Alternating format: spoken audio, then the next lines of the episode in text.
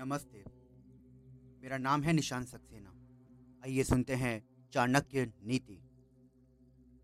श्लोकेन व तर्ददेन पादेनेक्षारेण व। अबध्यन्यम दिवसम कुरियाद, दानाध्यन कर्म भी अर्थात, व्यक्ति को एक वेद मंत्र का अध्ययन, चिंतन अथवा मनन करना चाहिए। यदि वो पूरे मंत्र का चिंतन मनन नहीं कर सकता तो उसके आधे अथवा उसके एक भाग का।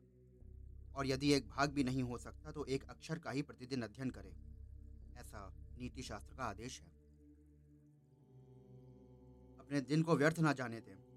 अध्ययन आदि अच्छे कार्यों को करते हुए अपने दिन को सार्थक बनाने का प्रयत्न करें। मनुष्य जन्म बड़े भाग्य से मिलता है, इसलिए उसे व्यर्थ नहीं देना जाने देना चाहिए। व्यक्ति को चाहिए कि वो अपना समय, अपना दिन वेदादि शास्त्रों के अध्ययन में ही बिताए। तथा उसके साथ साथ दान आदि अच्छे कार्य भी करें। महान पुरुषों की विशेषताओं का वर्णन करते हुए कहा गया है, व्यसनम शुरू अर्थात श्रेष्ठ ग्रंथों का अध्ययन करना उनका व्यसन होता है। धन्यवाद।